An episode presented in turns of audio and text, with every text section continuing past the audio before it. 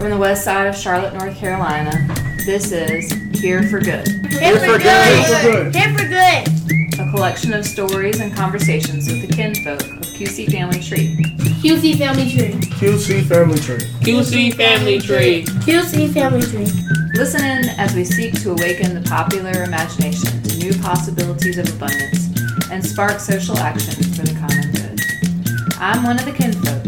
My name is Helms Jarrell. In this week's episode, we talk about how to build a community of people raising children to be open minded, compassionate citizens who think globally and act locally.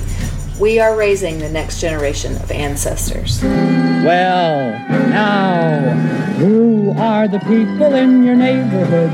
In your neighborhood? In your neighborhood? Say, who are the people in your neighborhood? The people that you meet each day. Katie Mac Thompson is a veteran political campaigner, nurse, mother, and community organizer. She co founded Activating Families Across Raleigh, AFAR, to make civic engagement and progressive activism a family value within everyone's reach. As the daughter of Raleigh's mayor, Nancy McFarlane, the only STEM mayor of the top 50 U.S. cities, Katie is invested in electing champions of science to positions of influence over public policy.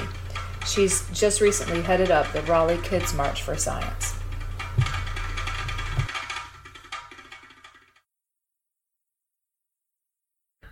So my name is Katie Thompson, but I go by Katie Mac because I have always had that nickname my whole life. So um, Katie Mac Thompson, and I live in Raleigh where I grew up. I am a mom to a three and a half year old girl and wife to Jimmy, who plays music and rides motorcycles and is always off on some sort of adventure. I work as a nurse. I have been a cardiac nurse in the hospital for about seven years, and now I'm going to be a nurse practitioner, and I will be taking care of um, old people. I really have a love for walking with people during the last chapter of their life, and ultimately will um, work in hospice and end of life care. That is my personal passion. I am a very politically plugged in person. I happen to be the daughter of the mayor of Raleigh, Nancy McFarlane.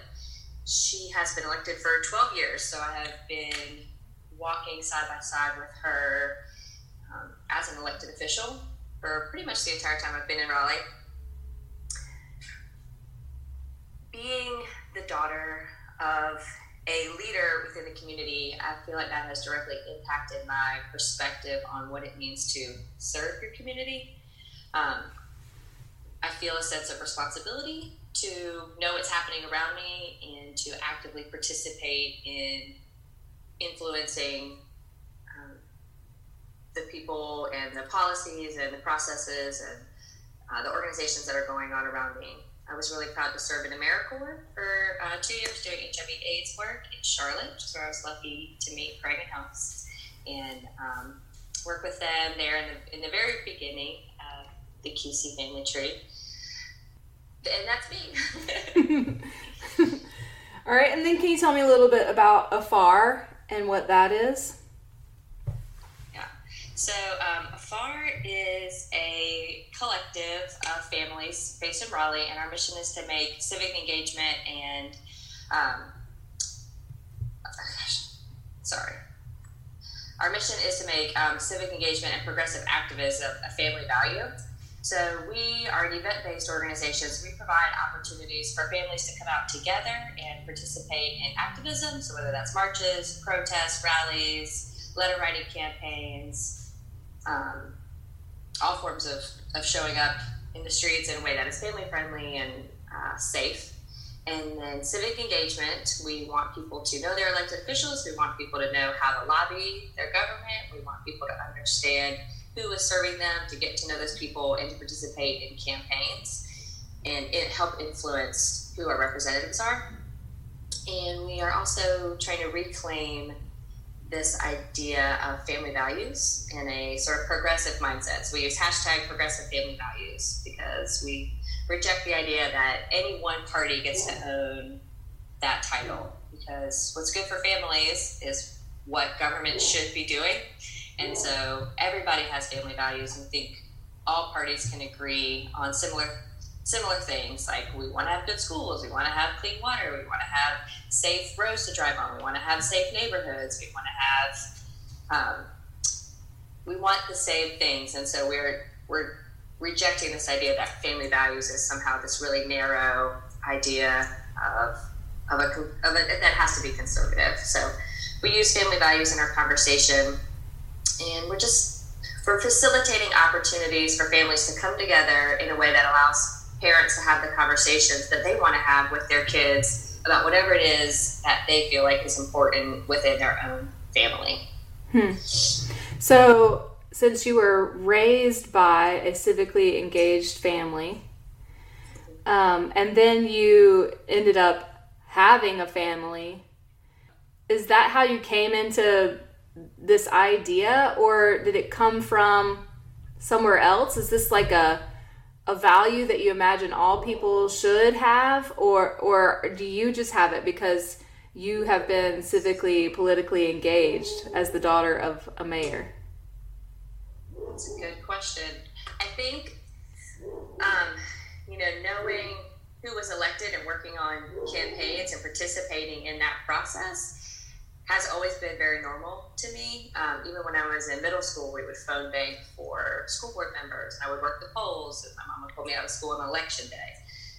So that was that was always um, a value in our family. And then in after the November 2016 election, we had so many people, there were so many people around me that were saying, gosh, I just really didn't even pay attention to the election. And I didn't volunteer. I didn't even know that I should be doing that because I just thought it would be fine or I have a kid, so I can't do I can't do that.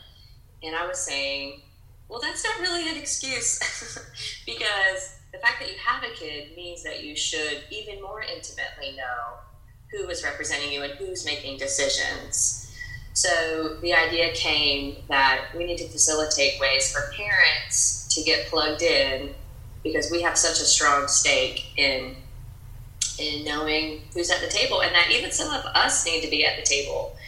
Um, we worked really hard to elect a young mom to city council, and that was a huge you know, victory for AFAR and for myself because um, most people that are elected are older and retired and independently wealthy because it's a poorly paid part-time job. At least in Raleigh, it's a part-time job. They make about twelve thousand dollars a year, so it's hard to be there. So, by the fact that I have seen how you know my mom was a, a, a PTA mom and a pharmacist and was not um, necessarily primed for the role, and then all of a sudden she was mayor and she's pretty great at it that shows me that all you really have to have is a passion for something in your community, and you too can sit at the decision making table and have an influence. And I just believe that parents need to have a voice because their kids are in the school using our community right here, right now, and we don't need to always be governed by people whose experience of, of having children in the community was 30 years ago. Hmm. So, do you believe that the good life or a community in which all may flourish is possible given the structures of our government? oh, well, I would have said yes, maybe before some of the chaos that's unfolding right now. I, I mean, I have to say yes. I have to believe that the role of government is to generate equitable social structure. That's what it's supposed to do. And the patriot in me wants wants to believe it needs to believe that that is possible. Now it feels like things have been corrupted right now, and that, or, or maybe the corruption has always been there and it's kind of surfacing. Um, I'm hoping that we're having like a phoenix moment mm. where it's all burning to the ground and we will have the opportunity to rebuild. And I think we are seeing that their candidates for this election are plentiful. First of all, we have people running in almost every single um, district across the state, so that's new. We have a lot more women, we have a lot more people of color. Still don't have enough, but it feels that we've taken a big step towards having a government that is more representative of what the community actually looks like. And I think that's an important step to having uh, institutions that actually serve the people. Mm-hmm. So, when you think about your role as parent, or also as not necessarily mentoring these other parents, but by sh- shaping this idea for other families, like what are you putting into place? What lessons are you trying to instill upon the children such that later the um, we're in this place that you hope for? Wow. Um, you know, one of our most specific things that we do directly for kids is a Civic Kids Story Hour, where we have an elected official or um, community leader come and read a book to kids. So, for example, we had a young woman who is a judge. She's African American. She's 30. She came and read the book She Persisted by Chelsea Clinton. And she was able to talk to kids about how she got to where she was going and tell her own personal story. And and the goal of doing those events is that kids meet people in, in influential positions of leadership and hear a little bit about how they got there and get to know them as a person and as a friend. And so it makes those um, leadership positions feel achievable. So I would say that we're not in this place where we have like a, a conscious platform of um, a, a conscious like approach to specifically what it is we're trying to teach. We are generating events that bring people together that produce conversations where we can learn from each other because a lot of our parents are sort of facing some of the same challenges and the same thoughts and um, wrestling with the same issues. And so when we're together, we learn from each other. We do have, we call it the, the alt book club because who has time to read a book? we read um, journal articles or TED Talks or things like that. And the upcoming one that we're doing is um, about how our duties as citizens overlap with our duties as parents in the context of school choice. And so that's going to be a really interesting conversation because obviously, as parents, we all want the best for our kids, but at the same time, we have to be honest about how those decisions we make trickle out into the greater community. So I think that's the crux of what it is we're trying to do is to get people to have that conversation out loud in an honest way with new people, with people that don't look like them, with people that do look like them, and see what kind of solutions we can come to collectively. Hmm.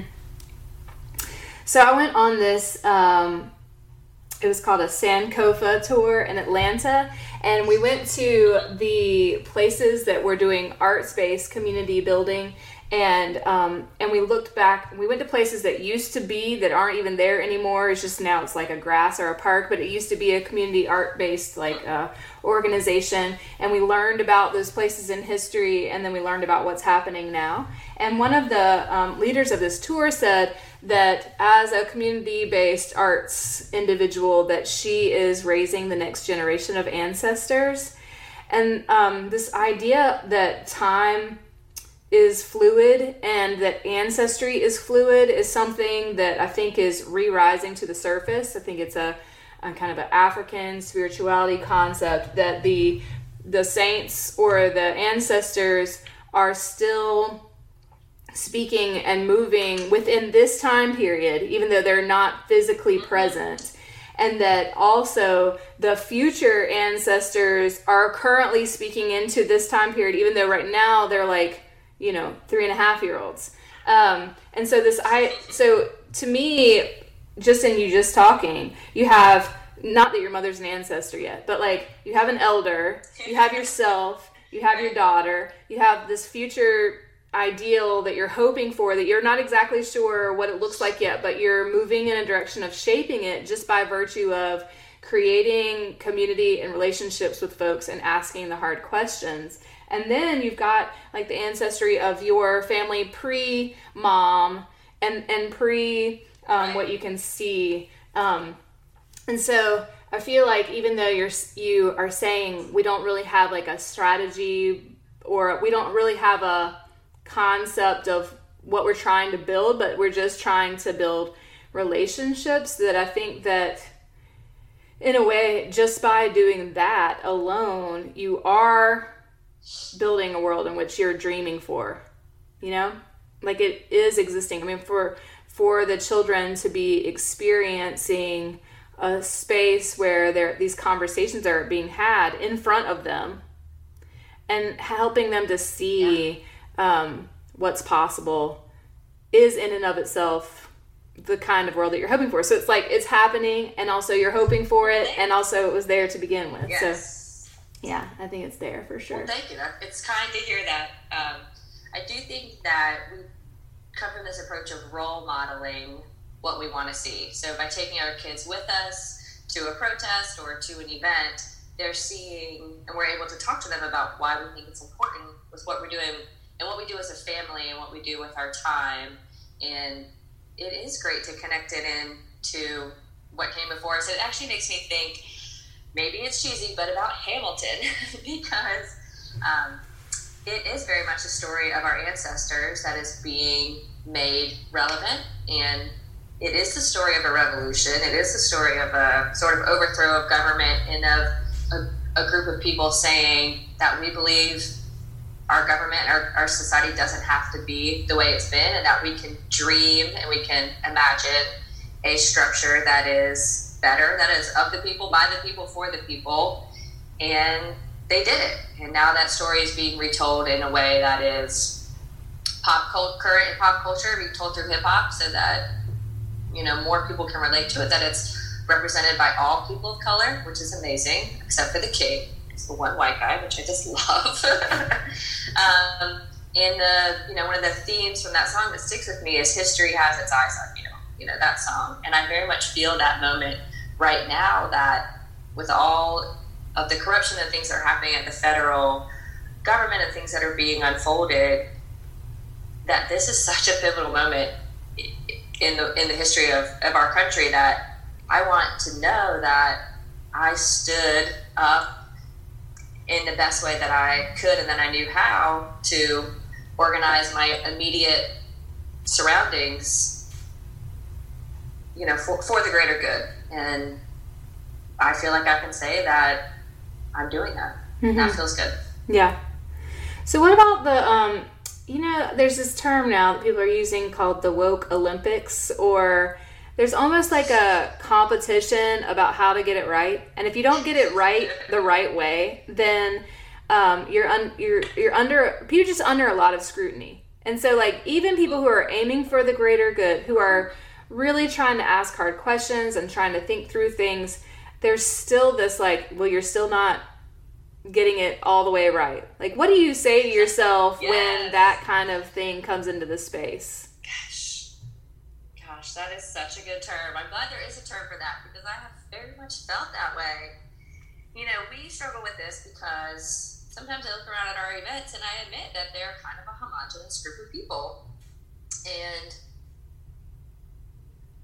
and sometimes I feel very disappointed by that. And then other times I think, well, within this this community of you know affluent downtown white people, some of the root of the bigger problems in the society are are living right here. And so awareness and calling out some of those problems amongst ourselves is a very fundamental place to start.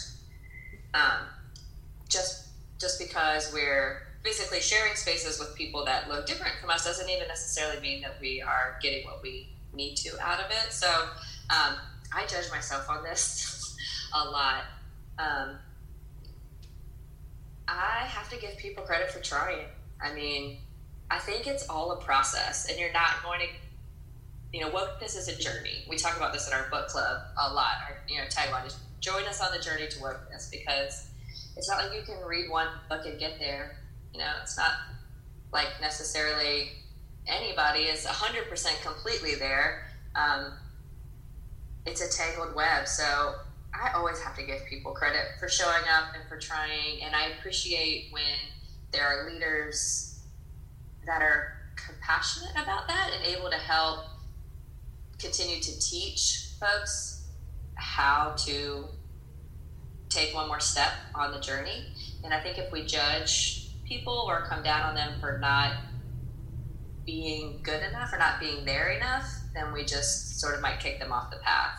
Mm-hmm. And I feel like that happens on social media a lot, and yeah. that's very frustrating to me. Um, I think that's one of the reasons I sometimes struggle to keep up with the conversation on social media because I I just don't always see that it actually reflects what I'm seeing in action around me. Mm-hmm. Right. Yeah.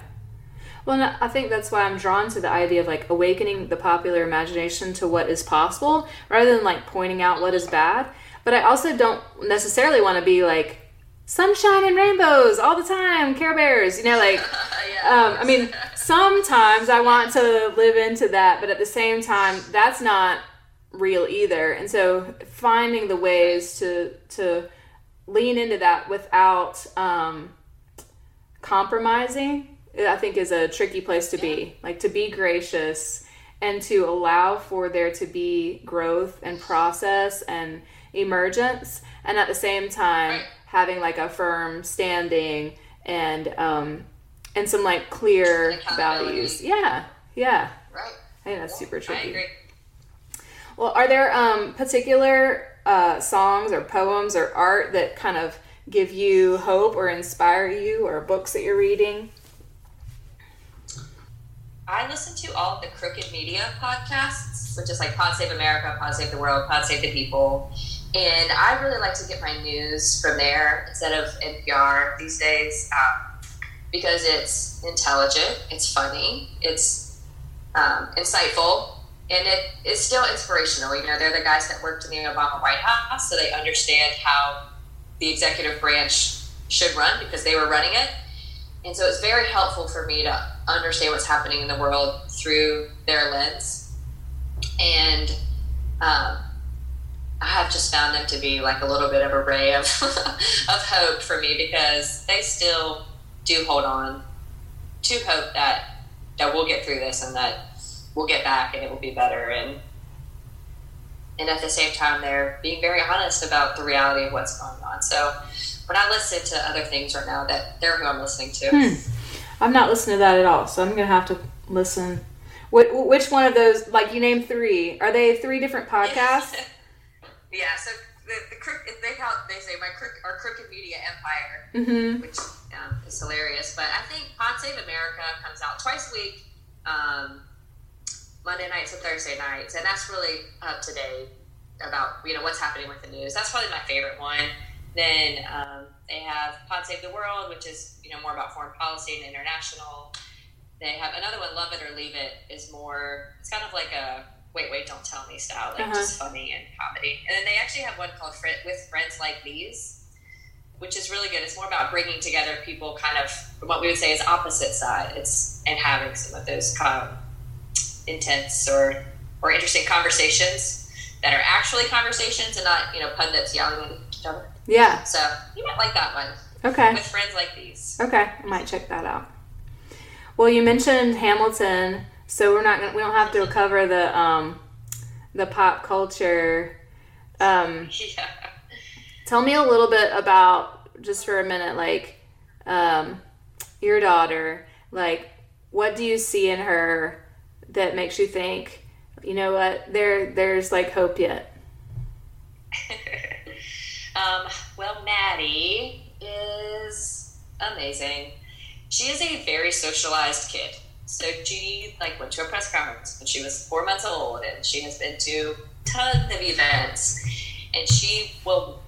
She knows no strangers. I mean, to me, I think that's great. Obviously, we have to be be a little cautious of that, but she will talk to anyone about anything and she's especially drawn to older people, which makes me very happy. Uh, we had my grandma's 90th birthday recently, and I saw her just go up and sit next to some of the older people were there and just strike up a conversation.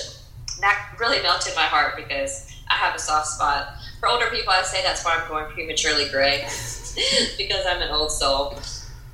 Um, but I just love to see that about her. Um, she asks the most amazing questions, and sometimes they're really hard. She's only three and a half, and she'll ask these why questions, or you know, you know, what's this, what's that, or why did this person say that thing, and and it's a challenge to answer those questions. Um, I have really enjoyed with her reading um, kind of woke children's books.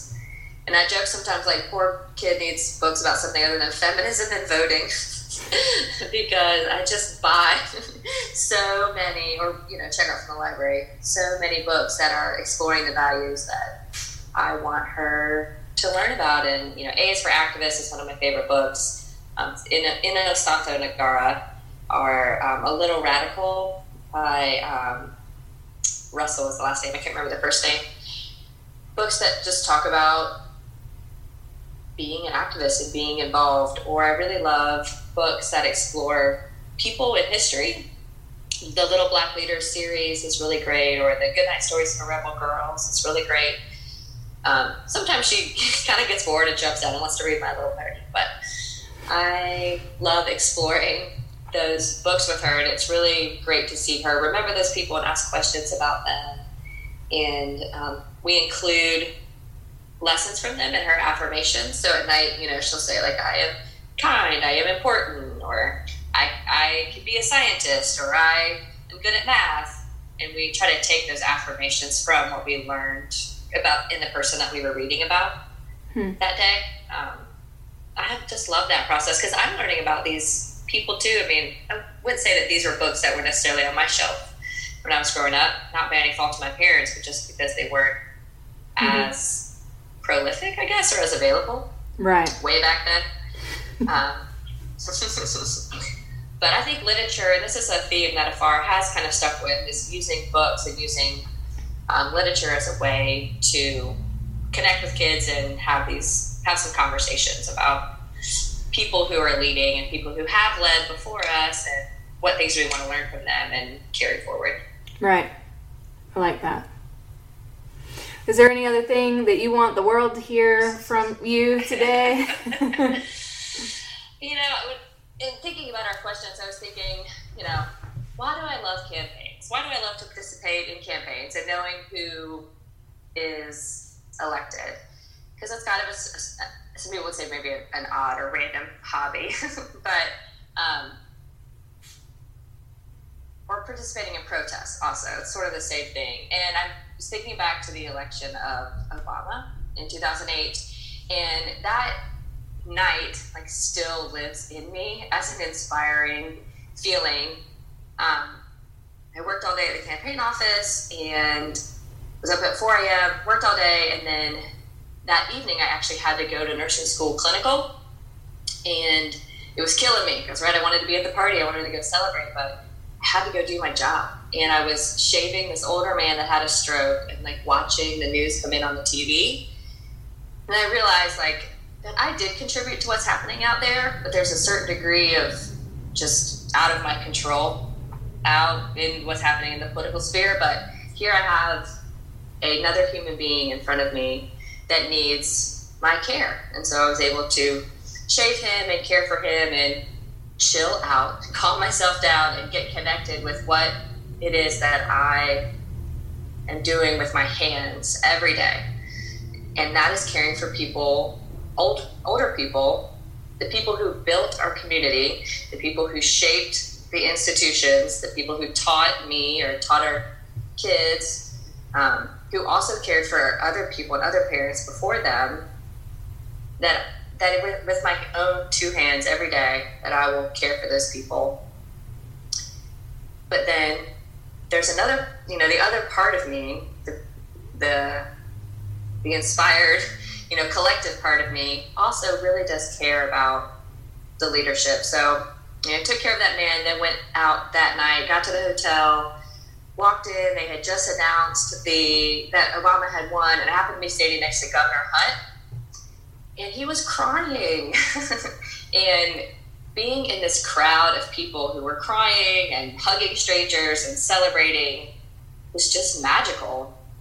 And I just kind of wandered around all night and watched the speech with a crowd of a room that looked like what America looked like. People I didn't even know were holding holding on to each other, and I, I had to scoot out. And I was driving down Wilmington Street in Raleigh. I was the only car, and everybody from St. Uh, I'm sorry, from Shaw University was just pouring into the street and giving high fives, and I was honking, and it was just this elated feeling of of collective celebration.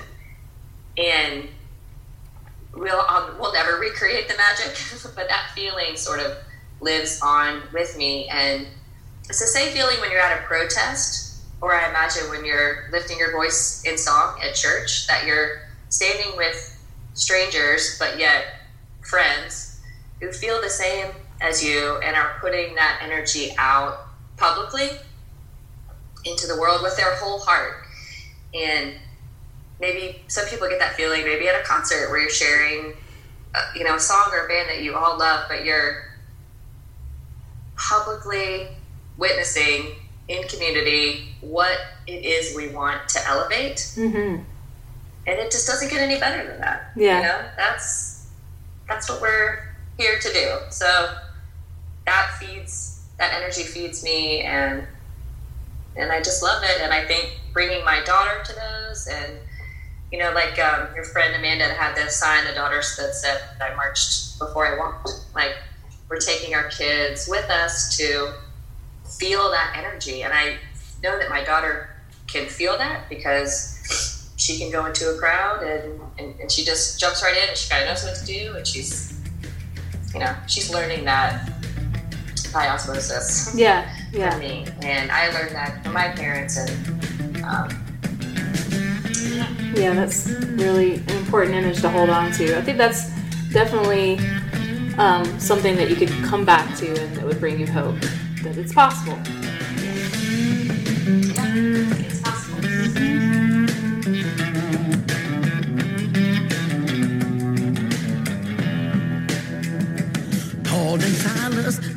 in jail had no money for to go their bail. Keep your eyes on the prize. Hold on.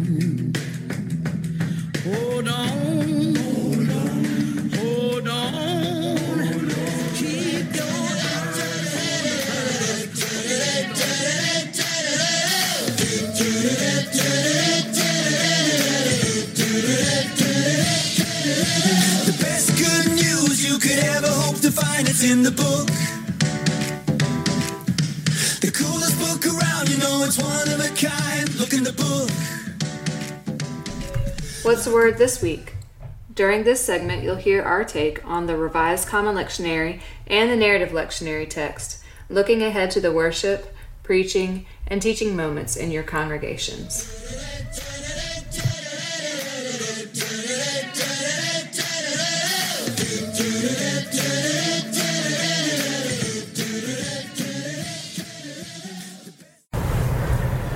So we have with the Ten Commandments the beginning of God's counter narrative uh, for the way of life that the people are going to live, in contrast to what they experienced under Pharaoh, where they were to work, and they were to work more, they were to make bricks and more bricks, and then they were to make bricks without straw, and there would be no end to their work, and it would always be done in an, in an exploitative fashion as part of the pyramid scheme where the wealth would always flow upwards and the people who actually did the labor would never receive the benefit of the labor that they were doing.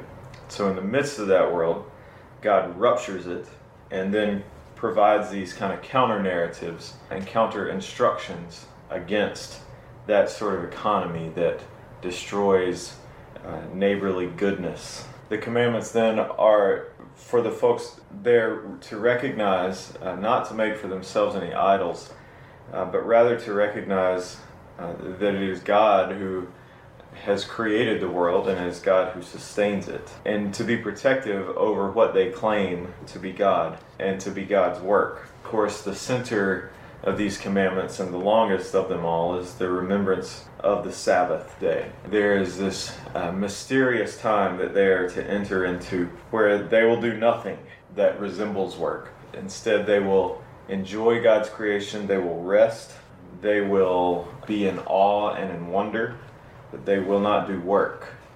They will not contribute to the the myth that just by working harder, working more, that things will continue to get better.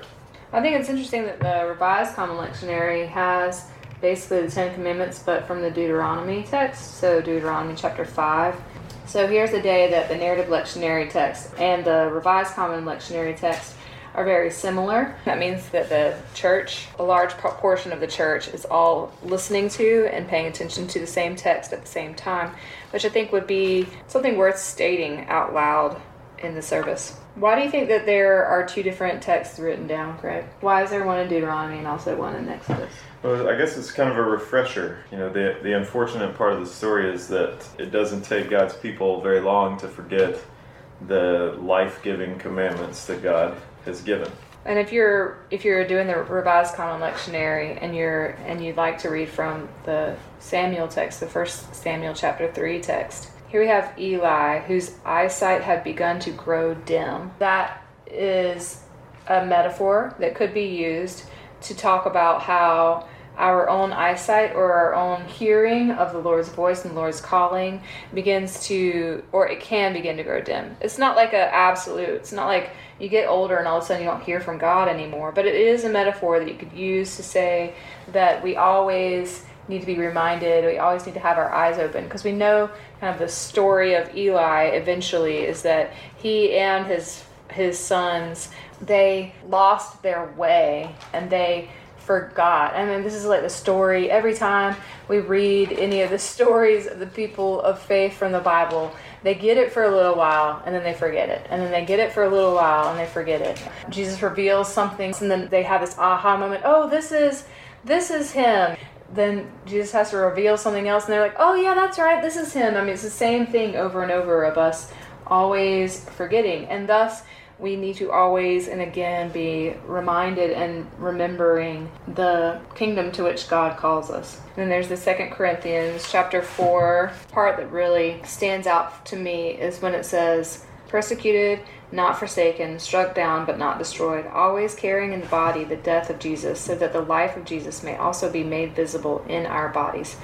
Ooh, life of Jesus made visible in our bodies this is exactly what the commandments are pointing to is this life in God, this this life that is provided by God and that that is to be made visible in the community, in the kingdom, in the government in which we embody, and thus also in our actual bodies. dreams come true.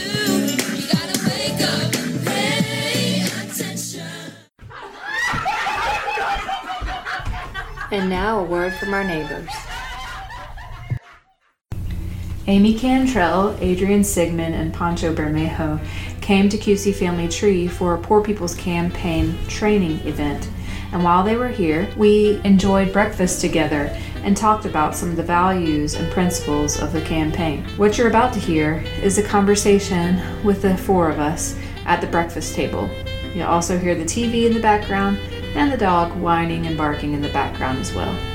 I hope that by listening to this, you might be inspired to think more deeply about the ways in which we address poverty and the ways in which we see the people who are poor around us. Like, it sort of drives me crazy when privileged people are like, "Oh yeah, we're to end poverty," and it's like we're to we're to legislatively do that, which is really powerful and important but also like you're contributing to it. Like, right. what is your part in letting go? Because it, until people let go of privilege, you're not going to have that mm-hmm. leveling. Well, and the so I did like the idea of um, eradicating plantation capitalism or whatever the, the yeah. plantation economy like that. That to me yes. makes more sense because then we're it's a little bit more clear what we're trying to get rid of. Right. Um, we're not trying to get rid of poor people or the fact that people are that there are poor people, but we're trying to get rid of this like exploitive economy that part makes total sense. Yeah. But then you get so you could in that thinking get so very abstract that individuals don't even recognize that they can do anything about it Yeah. on their own. You Yeah, know, they they think of it like the the the uh, weakness of looking at the system is that sometimes people think that the system is this abstract thing that has nothing to do with themselves. Right, right, yeah. And so you have to kind of have both Totally. ends. So I, I Yes. get why we're looking at the individualistic kind of view because then you can feel that. Like you know it, it, it feels like to be poor, or you know what it might feel like. You can imagine what it feels like to be poor, and you don't want that. Yeah, yeah. But it, that doesn't help. So it's Yeah. kind of like a combination of both things. So then thinking about you know, how do we, because I, I do think that the gifts of our community and the abundance that we have is something that's overlooked in, in all that conversation Yeah. because poverty is seen as this, this terrible thing that we need to wipe clean or something. Mm-hmm. But to be poor means that you relate to each other more, you are interdependent, and you're not just out for your own. Mm-hmm. You have much more generosity because you know what it's like. And like, what, what would it mean for all of us to be able to have purpose that supports us in our, in our living? And so what we experience on, on a daily, for me, is very meaningful. And the work varies, and sometimes it's like, you know, grunt work, and sometimes it's head work, and sometimes it's heart work, and I get to do all those things. Mm-hmm.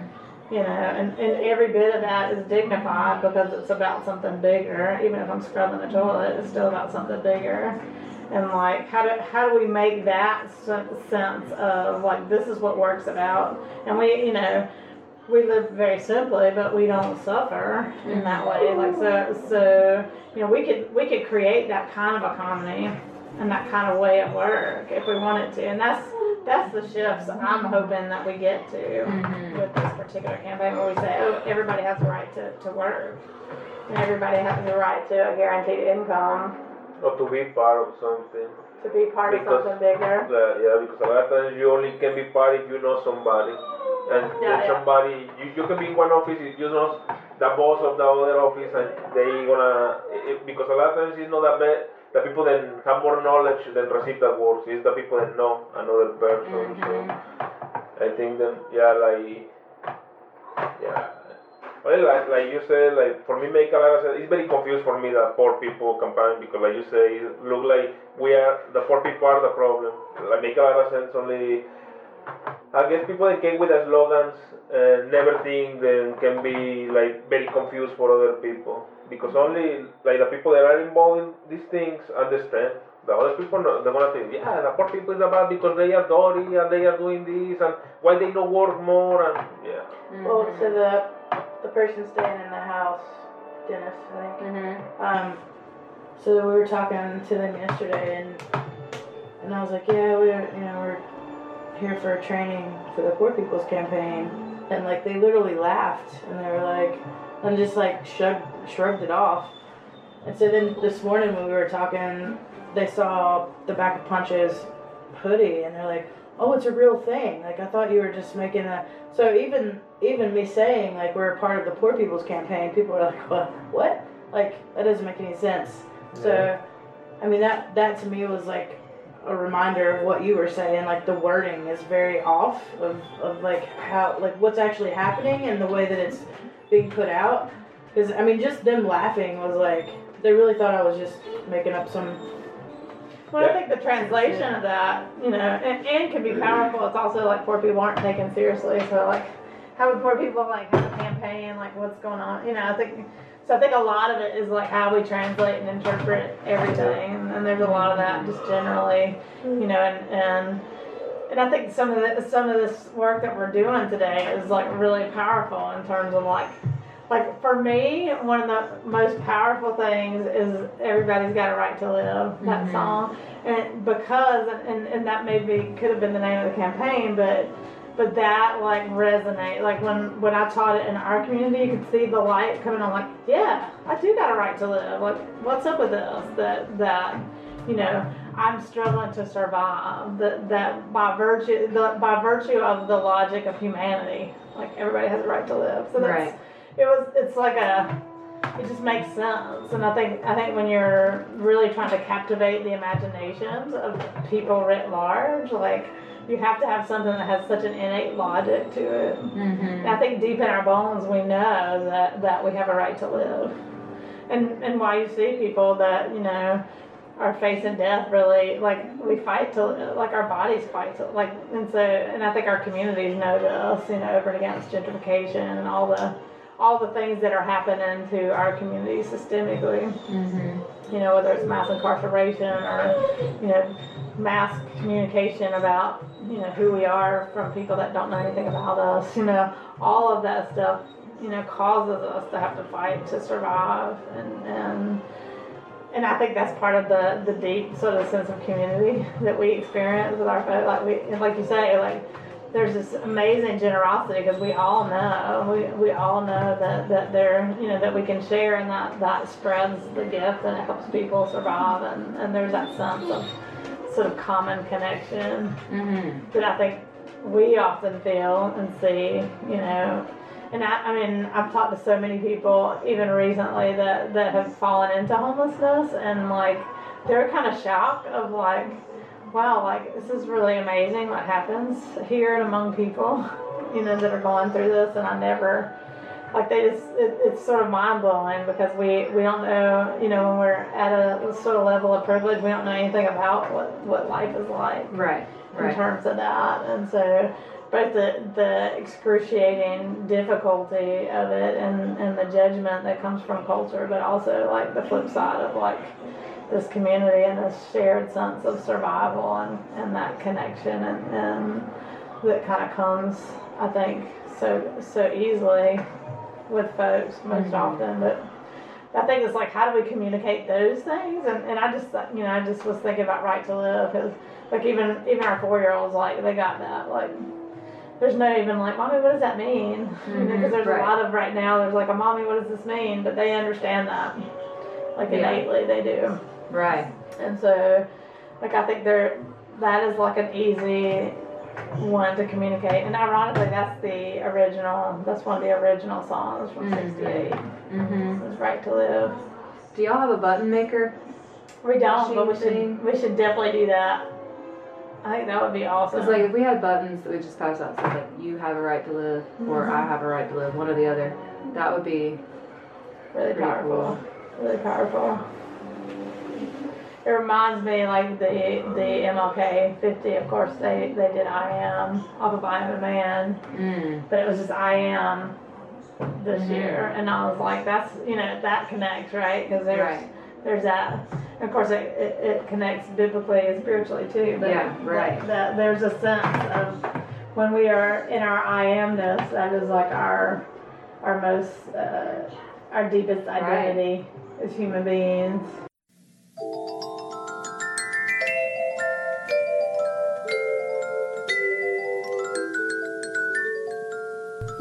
Thanks for listening to Here for Good, Here for good. Here for good. sponsored by QC Family Tree. QC Family Tree. QC Family Tree. QC Family Tree. QC Family Tree. Here, for good. Here for good. Start over. I was gonna say I don't want to say it. Start over.